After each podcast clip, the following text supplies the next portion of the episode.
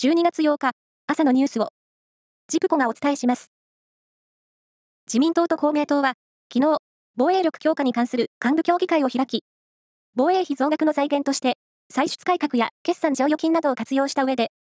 足りない分は、増税で対応する方針で一致しました。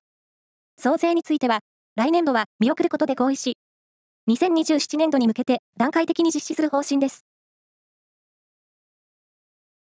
愛知県は新型コロナウイルスの感染者が増加し、病床の使用率が上昇していることを受け、今日から県独自に医療逼迫防止緊急アピールを出し、感染リスクが高い場所への外出を控えることなどを呼びかけることになりました。医療逼迫防止緊急アピールは1月15日までです。ロシアに進出している日系企業の48.3%が、今後1年から2年で、現地での事業展開を縮小する方針であることが、シェトロ、日本貿易振興機構の調査で分かりました。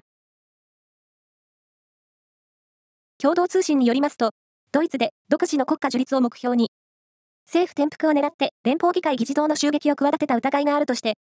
極右勢力のメンバーら25人が拘束されました。日本で今年、Google での検索が去年と比べて急上昇したキーワードのランキングが発表され、1位は7月に銃撃事件で亡くなった安倍晋三元総理大臣でした。2位は、ダチョウ倶楽部の上島竜兵さんで、3位は、au 通信障害。8位には、サッカーのワールドカップが入りました。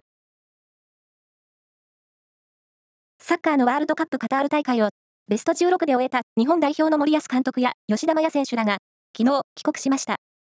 森保監督は記者会見で、選手たちは、この良さと団結力を持って、世界で戦えることを示してくれたと大会を振り返り、笑みを浮かべました。